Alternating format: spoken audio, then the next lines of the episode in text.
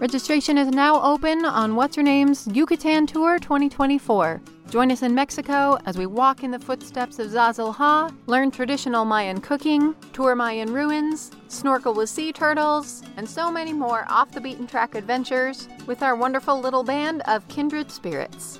Spots are going fast, so sign up now on our website at what'shernamepodcast.com. We can't wait to see you there.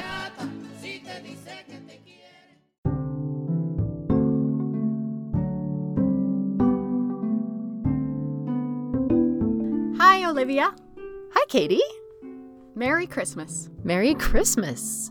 Have you heard of a writer called Ursula Bloom? Oh, I have.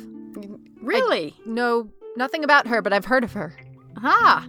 She was, for many years, listed in the Guinness Book of World Records as the world's most prolific female author. What? Really? Yeah, she wrote 560 books. Holy, what? I know, plus Kids' plays. books? These have to be kids' books, no, right? they're, I think they're mostly like romance novels. Whoa. And those are just the books. She also wrote plays and poems, and which is relevant to today's episode, memoirs.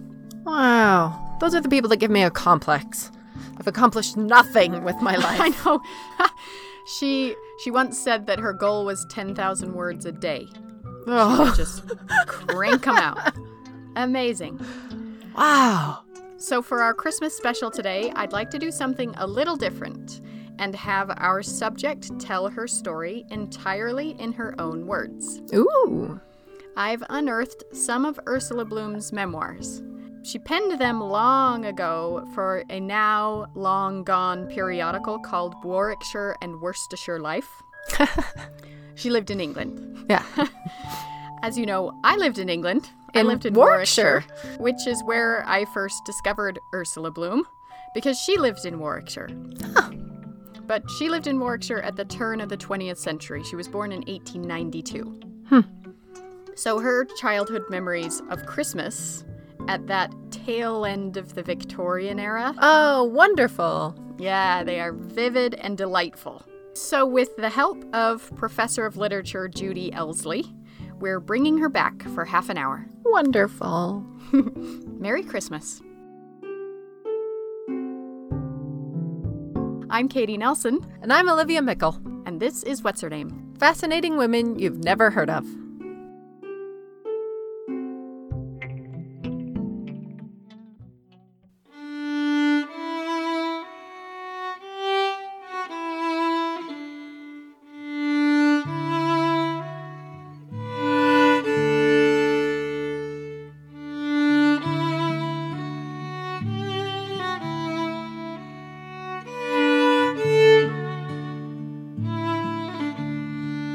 Christmas at the turn of the century was such fun.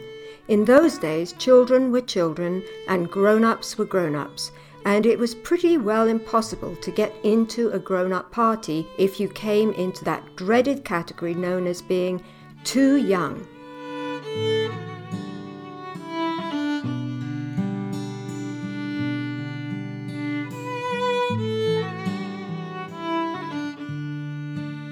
Yuletide, or Christ's Mass, has gone through the centuries as the great feast of the year, and the little hamlets of Warwickshire kept it joyously in their own way, with mummers and parties of carollers who journeyed from house to house. Today, their carols are the accepted ones. Once they were of the country, like the one the village men from Ilmington used to sing. In comes I, old Mother Christmas, welcome or welcome not. I hope old Mother Christmas will ne'er be forgot. Privately, each village competed, one with another, for the best set of carol singers.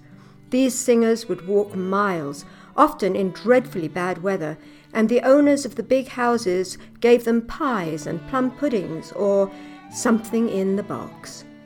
There were the yellow oranges too, and of course the good wishes.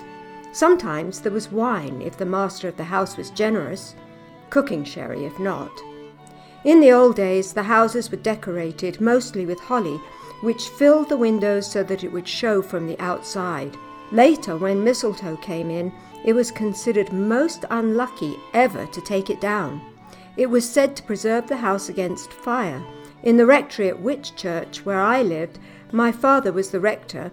Our mistletoe stayed stuck up in an old broken lantern all the year round, and uncommonly dusty it became.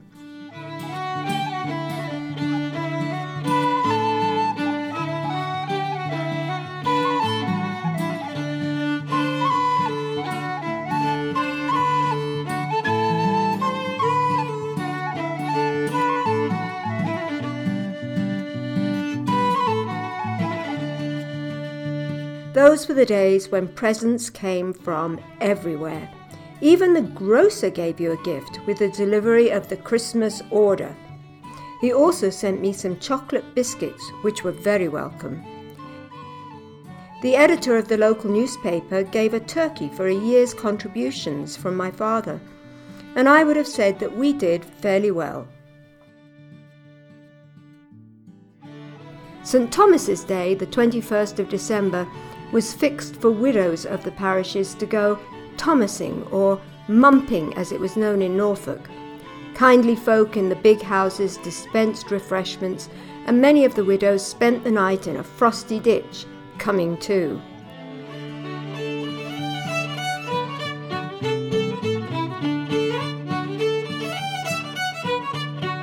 My father cycled to Stratford on Avon to bring back ten shillings worth of coppers for the carolers and a load of halfpenny yellowish oranges for the children. Then we were properly prepared for the great day. In those days, one did not dispute the reality of an old man called Father Christmas. I remember this was just another of his very kindly acts. The time came in my childhood, as it does to all of us, when, in the sanctuary of the butler's pantry, I asked a chatty parlour maid, Is Father Christmas really true? She gave me the equivalent of the horny eye, suspecting my motives probably. Then, with supreme caution, she said, Maybe he be, maybe he bain't, but we just takes what he brings along of him, and no one don't ask silly questions. Christmas meant a lot of work at the rectory and much cogitation with the patron of the living, James Roberts West of Alscot Park. Although Squire Roberts West was seldom there himself, his charming wife, of whom I was very fond, helped with the charities, and Christmas came top of the list. There was the day of what was known as the gifts, when the local women went to collect their due. The gifts consisted of a pair of blankets or perhaps sheets. They might also have been the bundles, which contained yards of flannel and a honeycomb quilt or two pillow slips, bolster case, and some yards of sheeting. Bread and meat were doled out at this festival, a loaf of bread for each member of the household over a year old, and also a pound of meat. Some of the very old people received coal, for our village was entitled to it, being one of the four on the Roberts West estate. We also had to cope with the Ayscough charity. At one time, the Ayscoughs had lived there and left to every widow and widower in the parish a certain income which was divided among them at Christmas. Many of them prayed for a bad November, which would perhaps remove a couple and mean more for those left. One always felt the God had been particularly unkind if one of them died immediately after Christmas. You'd ought to have done that afore, the others commented.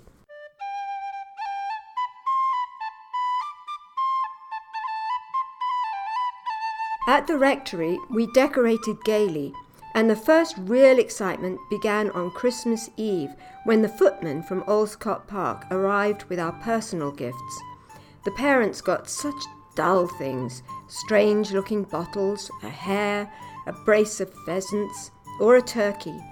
The children, however, were most generously treated. The maids, too, had their thrill, for the gifts were bought by an extremely good looking young footman, known affectionately among them as uh, Cock Sparrow. He looked very handsome in the West uniform.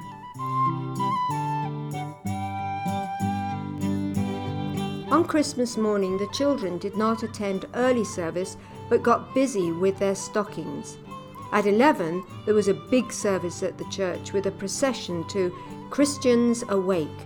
My father, in his wild enthusiasm, would have the choir walk with him, singing around the church itself, stumbling about a frozen or muddy churchyard.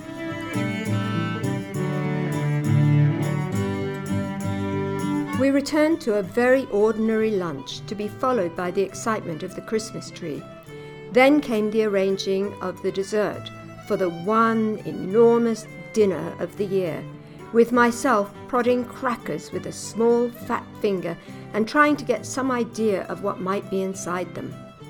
All through this state dinner with this special table centre, a most hideous scarlet and silver thing that my mother had made especially for this night the carol singers came and sang, and one was constantly rushing out with coppers and yellow oranges. My mother was usually in a frenzy lest the children will catch their death. There were also parties given to the village as well as to us. Warwick Castles was a delightful one, and it meant a ride in a hired fly at vast cost, we felt in which we sat getting colder and colder, huddled in shawls, and with the tin foot warmer chilling in the straw at our feet. But how wonderful Warwick looked with its Christmas garlands and its quite enormous Christmas tree. All that was the goodness of the beautiful and adorable Lady Warwick, who had so generous a heart that the estate has never quite forgotten it. Lady Warwick had that gift of beauty which made you think that the sunshine had come into the room as soon as she entered. Her son, Maynard Greville, was about my age and one of my friends. From the Christmas tree in the yellow drawing room, I was given a fairy doll, which at Christmas is a little girl's dream. My brother got a sailing yacht. Maynard had a humming top but he took an instant dislike to it because it only played Christmas carols. I remember he had a row with his nanny, which shocked me. It was quite unprecedented to argue with one's nanny.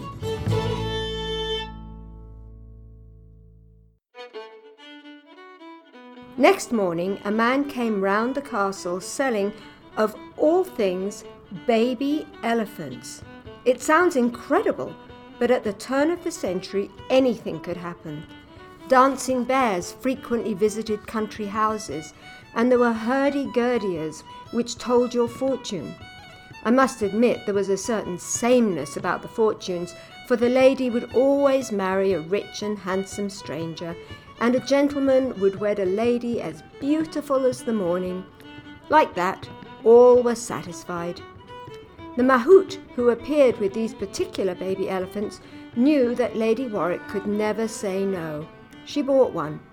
It's such a dear little thing to have around the place, said she.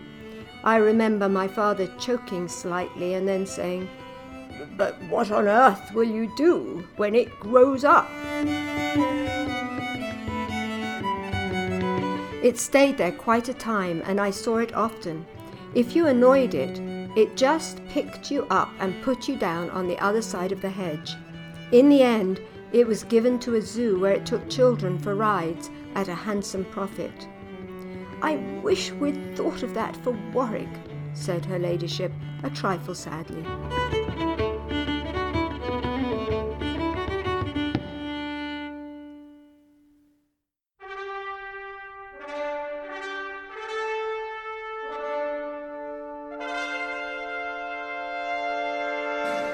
Boxing Day morning was also a big occasion.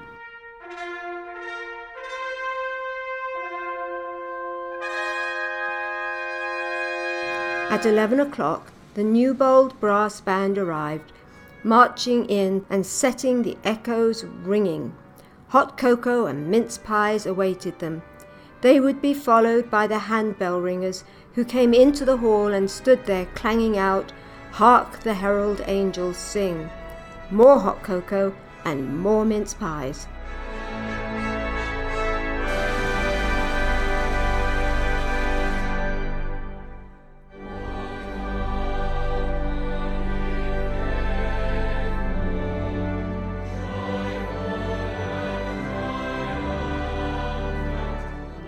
Was always a tremendous thrill in the kitchen where they all went to eat their refreshments.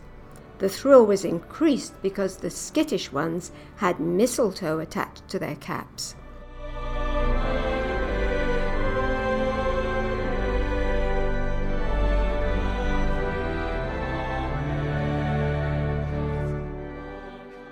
After cold turkey for Boxing Day lunch, we would walk to Alscot Park to say thank you for our gifts. All the four Parsons families did that, armed with lanterns and often falling over browsing deer or sleeping cows as they came back after dark.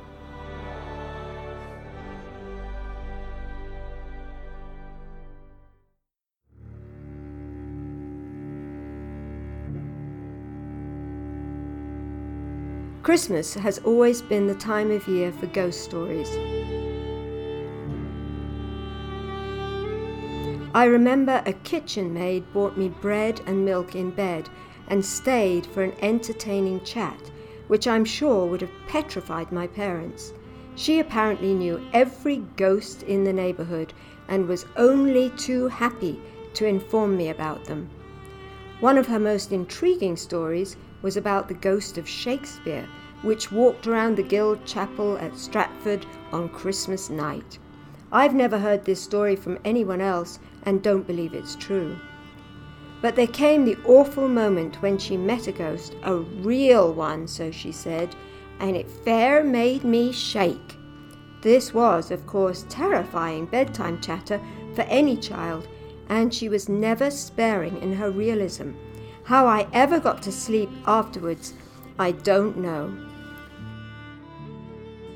She met her real ghost, ever so frightening, in Christmas week in the Preston Lane. This little byway runs down beside Alscot Park to the village of Preston on Stour. It drops down to the river, crosses it, then one half of it turns left to the parish of Whitchurch, where my father was rector, and the other half was a dead end road running to Preston itself. An old flailing barn stands at the corner. Here, apparently, in the dark, this girl met her ghost, and she thought it was some relation of the White Lady of Alscot. I sat up in bed in rapt attention. The maid had been coming home from seeing her grandmother when she heard someone behind her. She turned sharply and looked into a pair of the most beautiful eyes she had ever seen. But the poor lady's face, she said, was as white as snow. Then the apparition turned and moved away. The maid was, of course, all of a shiver and utterly horrified. I was very much afraid myself, though I was safely in bed with a nice hot brick wrapped in a duster at my feet.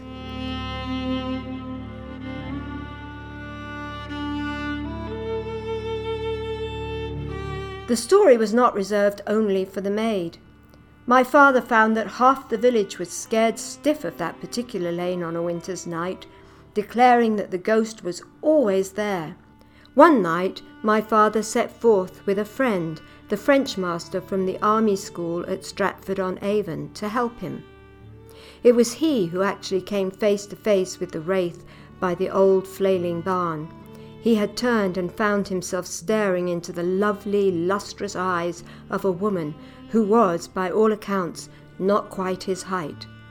Hearing him scream, my father went to his rescue and saw for himself the dead white face and the lovely eyes. He then noticed that she turned and ran away. He could hear her feet and fortunately recognized them as the feet of a deer escaped from Alscot Park. At this time of year, it seemed that the deer were always escaping, and the darkness effectively hid their ears and antlers, so that one looked into an unrecognizable face.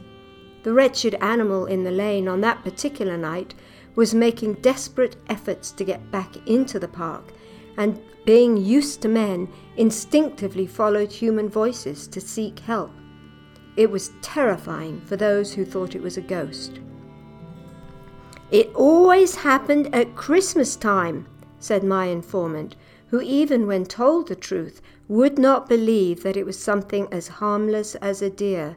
for as she said, what she'd been and gone and seen had been no deer anyway, and she added, That Alscot Park's haunted.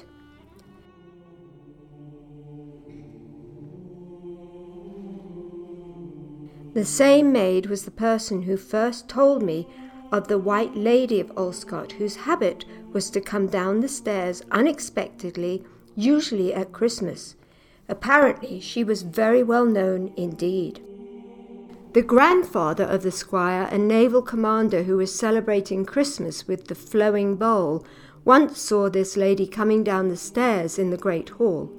He was not afraid of her, and picked up a riding whip and chased her up the stairs again.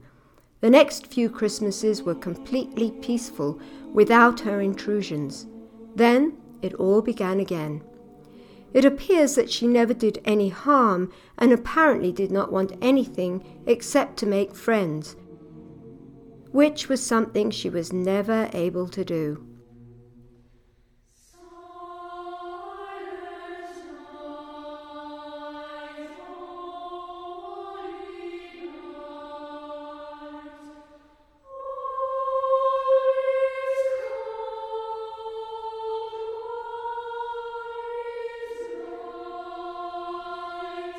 As a small child, I was somewhat naturally intensely interested in ghosts. One Christmas, my father took me to visit an old lady who was having her home decorated for the festive season. I've never seen lovelier holly. She had no mistletoe, but, said the old lady mysteriously, you always have to decorate with a piece of rosemary as well, for that keeps the ghosts away. I thought that pronouncement was very interesting, and to be on the safe side, I picked a piece of rosemary and took it up to my room at the rectory, just to make sure that I had insured myself against the occult.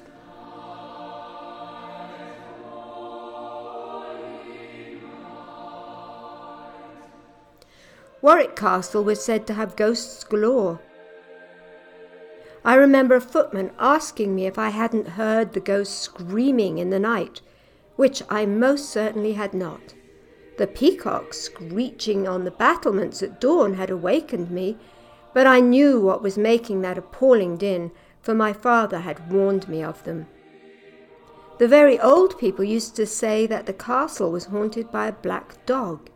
It had started when an old retainer there, a woman called Moll Bloxham, had sold milk and butter from the castle's stores for her personal gain. One Christmas she overdid this, and then the Earl of Warwick, getting wind of it, had stopped her source of supply. Furiously angry, she vowed she would get them haunted. She apparently succeeded and returned in the form of a black dog.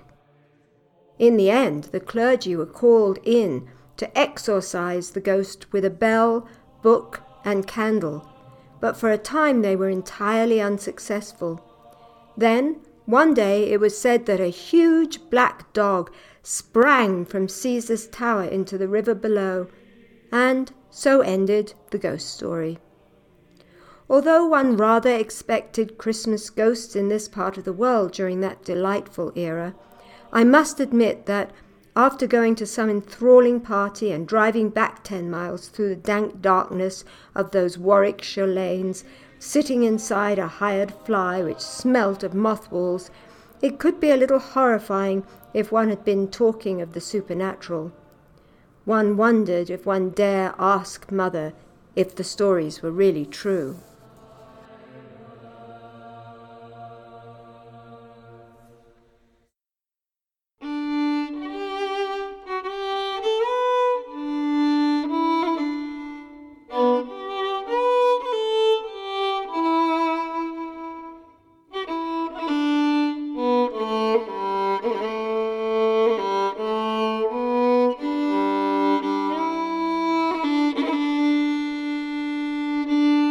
The new century came when I was still very small.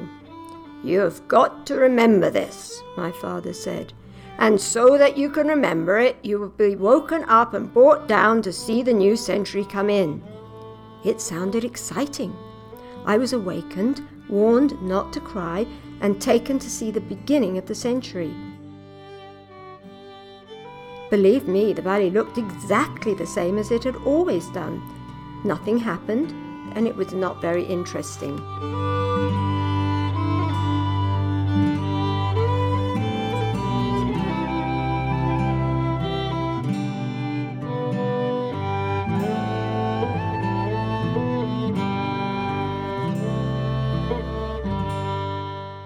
Christmas, though, is a wonderful time. It asserts itself. It dresses up in tinsel and glitter. It brings gifts and cards and a certain thrill which even now gets me every time. It is that lovely break in the dark heart of the winter, and even if all the worst weather still lies beyond it, we don't think of it at Christmas time. Perhaps its joy lies in the fact that it is entirely different from any other time of year, and we ourselves become entirely different to meet it.